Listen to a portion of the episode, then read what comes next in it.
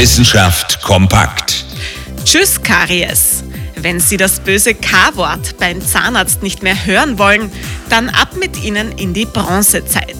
Zumindest die Kinder waren damals weitgehend frei von Karies, wie Funde aus Niederösterreich zeigen.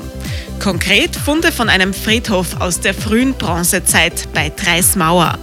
Damals, vor rund 3500 Jahren, wurden insgesamt 75 Kinder dort bestattet. Und die Zähne dieser Kinder, es sind fast 1000, die wurden jetzt mit modernen Methoden durchleuchtet. Schon erstaunlich.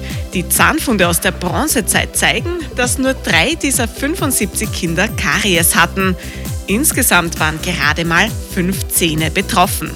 Fünf von 1000. Weniger als ein Prozent der Zähne war also ein Fall für den Bohrer. Heute ist das ganz anders. Mehr als die Hälfte der Sechsjährigen hat heute bereits Karies. Woran liegt das?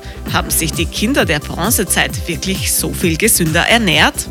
Ja, sagen die Expertinnen und Experten. Und auf jeden Fall auch anders als heute. Die Zähne waren damals schon im Kindesalter abgenutzt. Das ist auch nicht so gut. Statt einer Zeitreise empfiehlt sich also eher eine gesündere Ernährung im Hier und Jetzt. Plus, die Zahnärzte sind seit der Bronzezeit auch deutlich besser geworden. Interessante Themen aus Naturwissenschaft und Technik.